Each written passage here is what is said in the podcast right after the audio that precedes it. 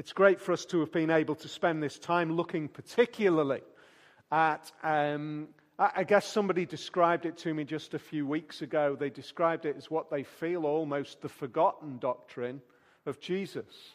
The idea that Jesus ascended uh, is far more packed with really critical thought for us to consider and to work through. We've been able to spend the past seven weeks thinking about various aspects of that. Uh, and we, this um, week eight, we're going to be considering uh, this issue. Uh, we've looked at the idea of Jesus ascended in three ways. We've seen him ascended as the ascended prophet, we've seen him ascended as the ascended king, and we see, we see him now, last week and this week, as the ascended man. What we see revealed to us in the New Testament is this incredible idea that the risen Jesus, who came in human form, remained in human form, and carried humanity into heaven. He is the living man in heaven, ascended and on the throne. We want to look at the idea of the ascension in this way this afternoon.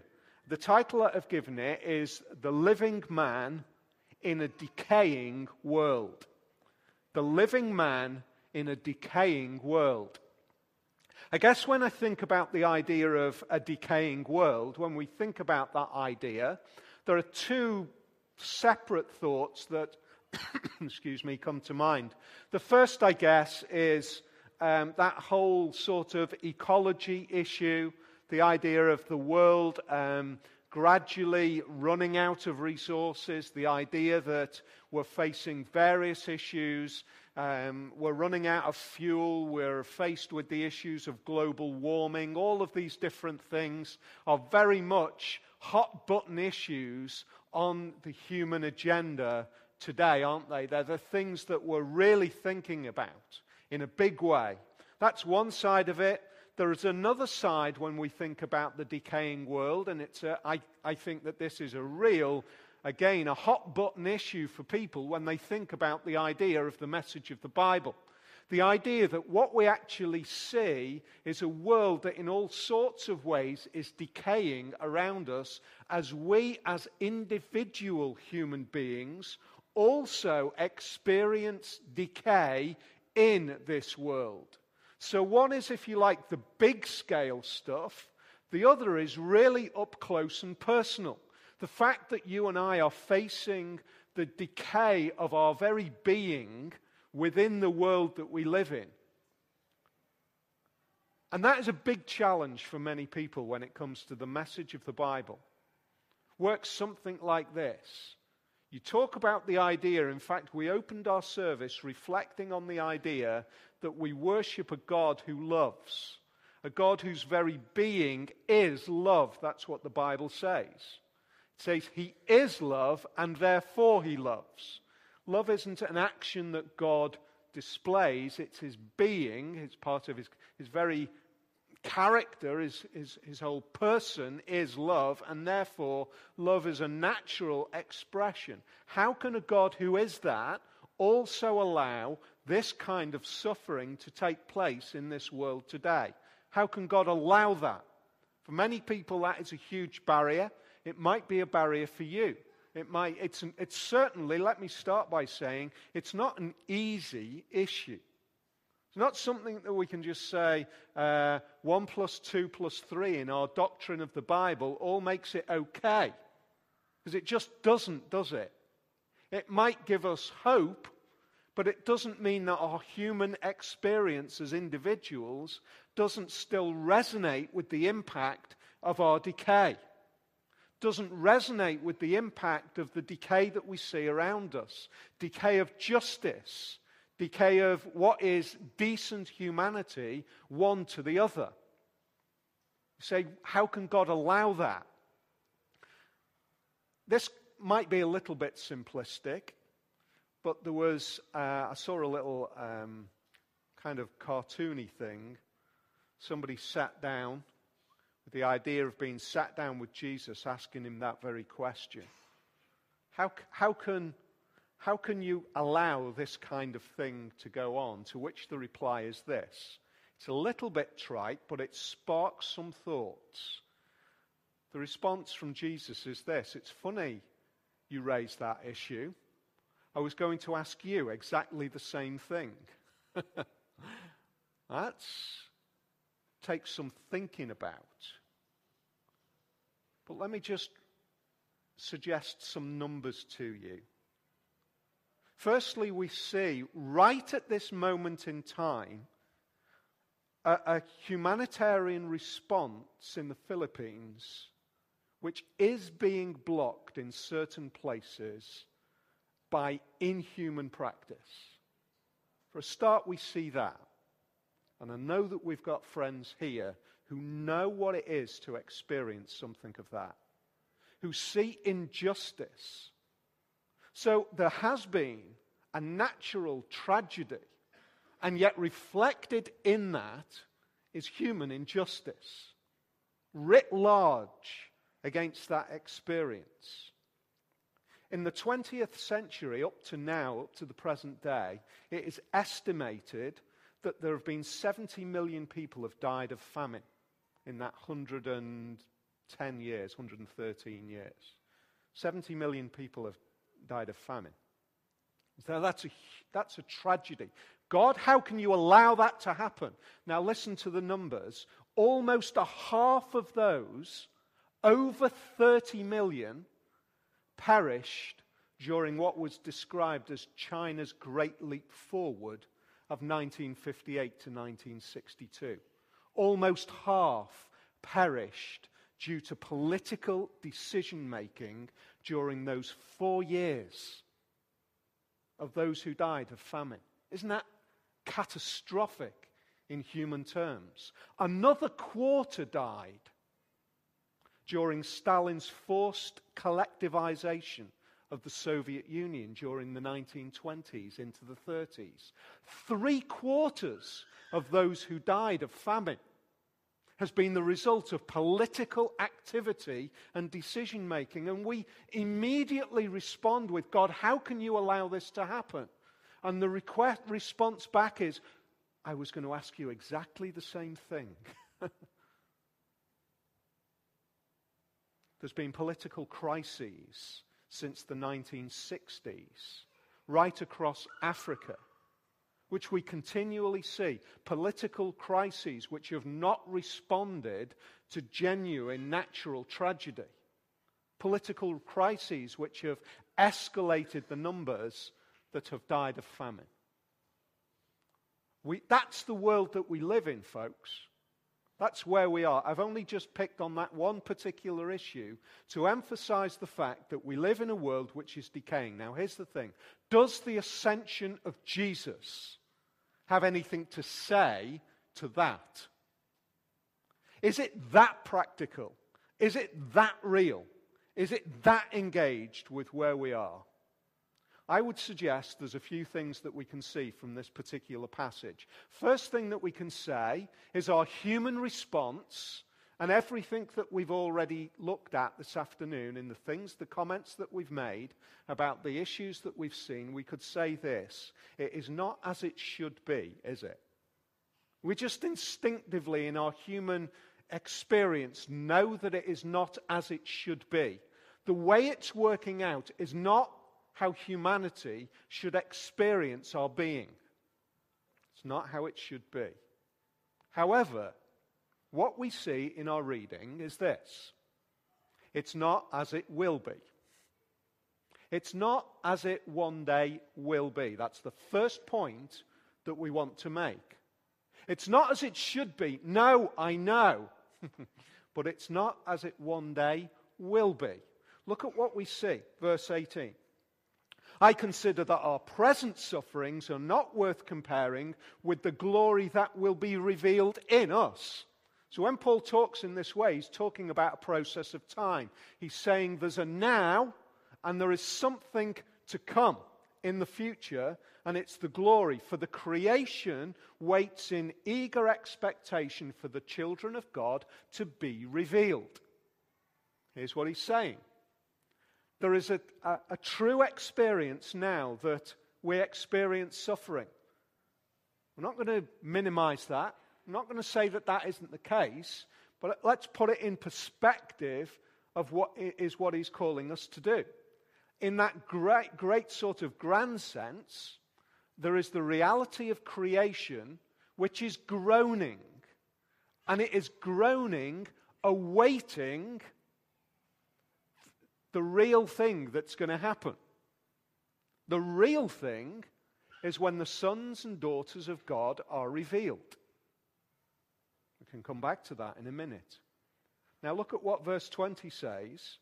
For the creation was subjected to frustration, not by its own choice, but by the will of the one who subjected it in hope.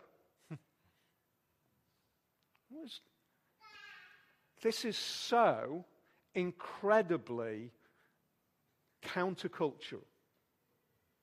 It says this God is willing to allow creation to struggle, to groan, to have a problem, to have the issues that we see around the world today in natural terms. God is allowing His creation to experience that kind of challenge, that kind of tragedy, because it is awaiting something better. Why would God allow that to happen? Why would God do that? I want to suggest the reason that God would do this is because he is d- so desperate, not desperate, that's a bad word to use. He is so committed. He is so committed to you and me responding to his voice that he is willing to use the biggest stage, which is the whole of creation, to allow the crisis of our human experience to be writ large, to be shouted out, so that you and I might actually perhaps hear his voice. That's what God is willing to do. He's willing to use that which he said right at the beginning I'm going to create this. And you know, at every stage, God says it's good. It's good, it's good, it's good, it's good. All of the stages of creation, God says it's good. He treasures his creation. Have you ever created anything? Have you, have you, are you a creative person? Are you the kind of person who perhaps is incredibly artistic? Or are you the kind of person who is cre- incredibly practical and you've created something, whether it's a piece of art or whether it's a great piece of work on the car? Whatever it is, have you ever created something? Maybe a piece of writing. And somebody has come along and has broken it. And that, that causes a, an emotional response for us, doesn't it? We, are, we respond negatively to something that we value being broken. What God is willing to do is He is willing to take that which is precious to Him and He is willing to break it so that we will listen. So that we will listen. So here's the thing Is global warming a shocking accident outside of God's plan? Or does this suggest to us, in the greater scheme of things, God is willing for his creation to struggle and to groan and to find crisis so that you and I will stop and say, What's going on? Is there something more? Now, what Paul goes on to do is he connects the big problem of creation with your and my problem, the you and me. Look at verse 22. We know that the whole creation has been groaning as in the pains of childbirth right up to the present time. Not only this, but we ourselves. We ourselves are groaning. And, and you younger guys, you might kind of think, yeah, I've heard, I've heard all of this, yeah. Well, guess what? It catches up real, really quick. And uh, suddenly you will find those of you who play football or rugby or whatever it is, you will find that that knock that you took last week that is gone now. It's okay, it's healed up. You can play already. When you get in a few years' time, you'll take the knock and uh, it'll hang around a bit longer. And you'll find that actually that bruising takes maybe a week and a half to go and you are limping round for uh, two weeks and you can't play the following week. And that's just a little picture of the reality of yours and my experience. As time goes on, we groan some more, don't we? As time goes on, we groan a little bit more and a little bit more and a little bit more to the point where we actually make the decision you know what, I'm not going to play football anymore because I just can't recover quickly enough. I can manage a match a year, and that's it. But it's way more serious than that, isn't it? Because actually, the reality of our human experience is there's times when it doesn't get better. Where the groaning gets deeper and deeper and it is not resolved. Do you see the connection that God is making to us in this passage. Look at the world around you. It is creaking, it is groaning, and it is not just creation, Paul says, but it is us as well. It's us as well. Paul was writing at a time when the human Roman world was experiencing famines in various parts. There was tragedies going on.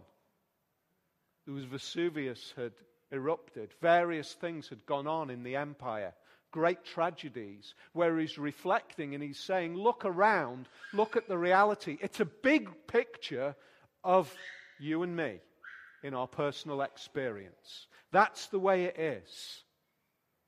But look at what he says.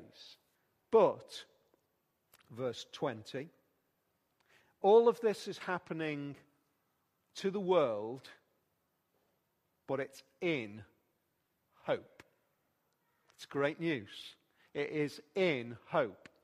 In other words, God is willing to say, I will take and over a gradual process smash my creation. I will smash my precious thing. And I will allow that to be broken because I can see the long game. I can see where it's headed. I know that my broken creation is not something that is irresolvable to me. I can resolve that. I can fix that. There is hope. I will fix it. There is hope. Look at verse 24 and 25. For in this hope we were saved. what hope? What is the hope that we're saved in? Verse 23 says it.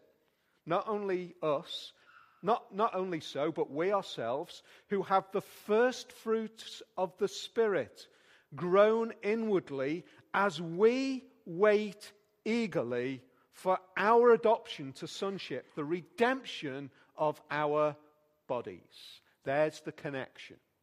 There's the connection that Paul is making to the ascension of Jesus.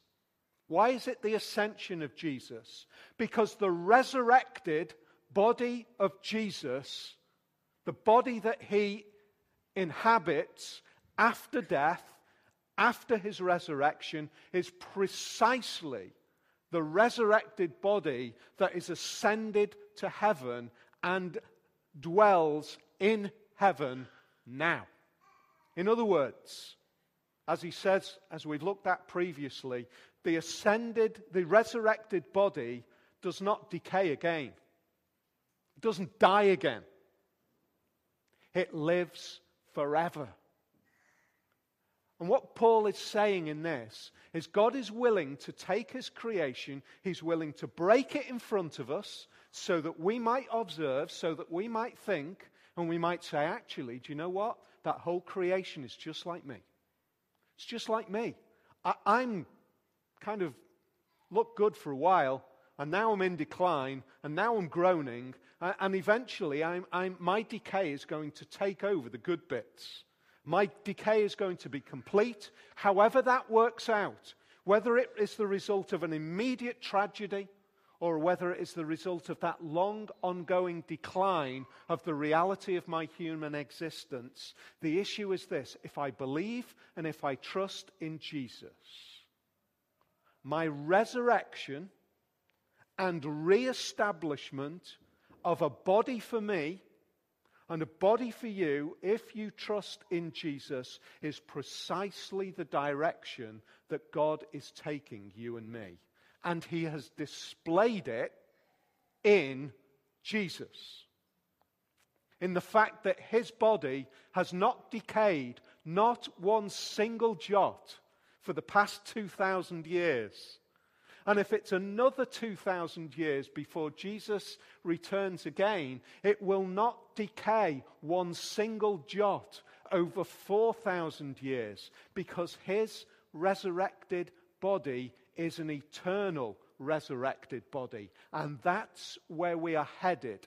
That's hope. Do you see the way he describes hope? It's not a kind of hope which is a, I hope so.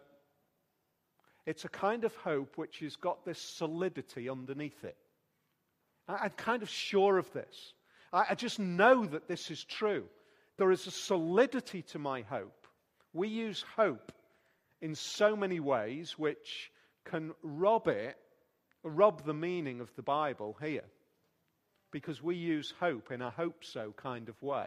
That's not the way the Bible is using the word hope. It's using it in a way which describes precisely what we see in verse 25.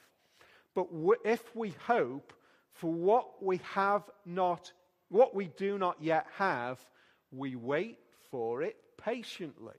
In other words, there is a patience, there is a comfort, there is an underlying stability in our being.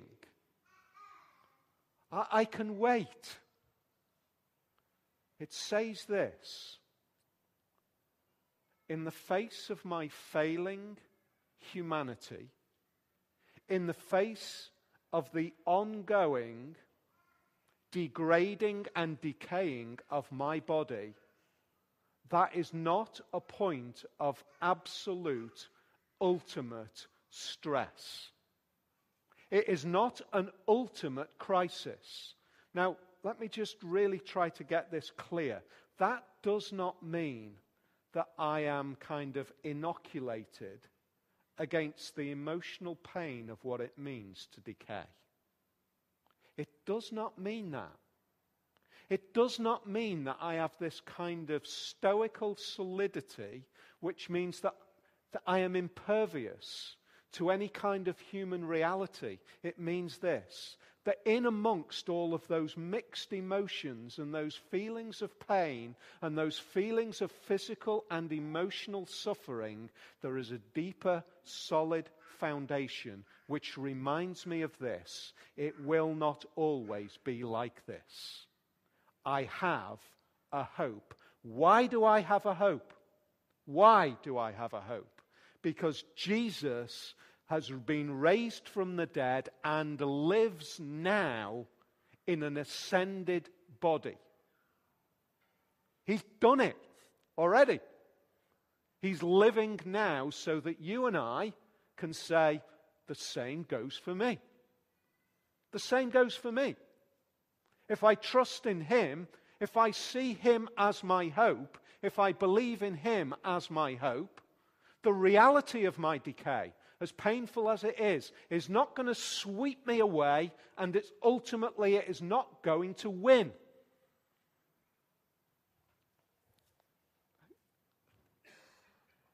When I close my eyes in death, death has not won. That's the message that the ascended Jesus brings. It is that stark. It is that absolute. When finally it gets me, it's not won, because Jesus rose from the dead and lives now in a body which is incorruptible. And that's for you and me. Now, just so that we don't think that somehow God is saying to us, here's the facts, here's the facts, just get on with it, just live it out. There is a beautiful reminder of what we saw right at the very beginning when we saw the ascended Jesus. Jesus said this Listen, it is good for me to leave you. That must have been hard for the first disciples to hear. It's good for me to leave you. No, it's not. No, it can't possibly be good for you to leave me. It is good for you to, for me to leave you. I'll tell you why. Because if I leave you, then the next real deep experience of the triune God can be yours. And that's the Holy Spirit. Individually, every single one who believes and trusts in Jesus has that ongoing presence of the Holy Spirit dwelling with them and within them, dwelling around them and within them. As a body of God's people here gathered today, we declare that we meet in the presence of Jesus through his Holy Spirit. Now, that cannot be claimed unless Jesus had gone to heaven. Every church across the world could not claim that. I don't know how, how many other churches are meeting in the world right at this moment in time, but every one of them has got the right to declare we meet in the presence of Jesus. Jesus is here with us in his, the presence of his Holy Spirit right now. That, that would not be physically possible for the resurrected Jesus. Yet it is truly possible for the ascended Jesus. That's one thing, but look at how it gets absolutely down for you and me. Real personal. Look at how it goes on, how Paul goes on to say. Verse 26. Just so you don't think we've got stoical kind of response, it says this in the same way. The Spirit helps us in our weaknesses, in our weakness. We do not know what we ought to pray for, but the Spirit Himself intercedes for us through wordless groans. And he who searches our hearts knows the mind of the Spirit, because the Spirit intercedes for God's people in accordance with the will of God. So here's how that works out. Maybe you can relate to some of this. If you can't relate to it now, one day you will relate to it. I am utterly broken. I haven't got the words to say to God right now. I don't know how to respond. What I am facing in my personal experience is beyond my ability to cope with. But I am not alone. I am not alone. The Holy Spirit groans within me with words that satisfy my Father in heaven because Jesus searches my heart as my prophet in heaven, revealing to the Father what's going on in my heart. And I'll tell you this if it wasn't for the Holy Spirit dwelling in my heart, if Jesus searched my heart at points of crisis, he would find stuff that is not good. But because the Holy Spirit dwells within my heart, when He searches my heart at times of crisis, He finds great groans. He finds great responses because the Holy Spirit responds precisely in accordance with God's will for my life. Oh, man. That is the greatest hope, isn't it?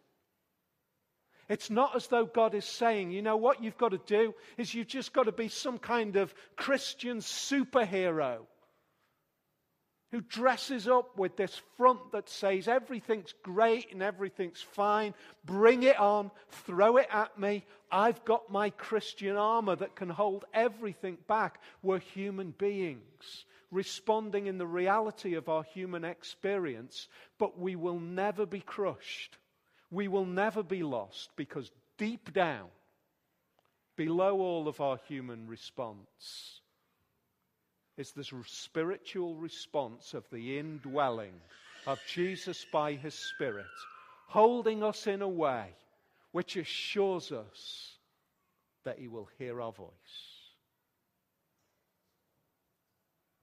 I'm doing a whole load of work at the moment in terms of how we, in our various expressions of what it is to be broken humanity, are able to have hope in God. Right across the piece, every human experience can have hope in God. No matter how damaged, no matter how challenged, no matter what the difficulties that we face, there is hope in Jesus because of the resurrected Jesus and the ascended Jesus and the indwelling of the Holy Spirit. In other words, our broken world makes us think, broken me. I need hope. But you know, we have a tendency, don't we, to look outside and say, they're the broken ones and I'm okay. You know, as time goes on, I think our human experience relates more and more to the reality that we are all broken. That's our reality. I'm going to I'm to limp, crawl, flake out in the final steps to get to heaven. But I will be carried there when we feel as though everything is against our opportunity to get across that line, the promise is this the Holy Spirit will never leave us. But listen to what it says in Hebrews chapter 12. It says this Therefore, since we are surrounded by such a great cloud of witnesses, let us throw off everything that hinders and the sin that so easily entangles, and let us run with perseverance the race marked out for us, fixing our eyes on Jesus, the pioneer and perfecter of faith. For the joy set before him, he endured the cross, scorning its shame, and sat down at the right hand of the throne of God. That comes after a huge list of all of those who've gone before, all of the heroes of the faith who've already run the race. And it reminds me of this. You know, when we're on that race and we feel as though we can't make it round the final lap, it's as though the writer of Hebrews is wanting to encourage us and remind us do you know what? We're surrounded by a great cloud of witnesses who've already run the race, who are standing alongside us and from heaven are cheering us on. They are cheering us on. They are declaring before God, You'll keep him, won't you? You'll keep her, won't you? You will not let her go, will you? Because you've already achieved it in Jesus, your Son. Does the ascension have anything to say to suffering? Absolutely. Because Jesus did not disappear from it, he immersed himself in it. He threw himself into it became a part of it, and then triumphed. I want to just ask you as we close when the chips are down, where is your hope? Because the hope that I have is not in me, it's in Jesus, because he's done it. I hope yours is too.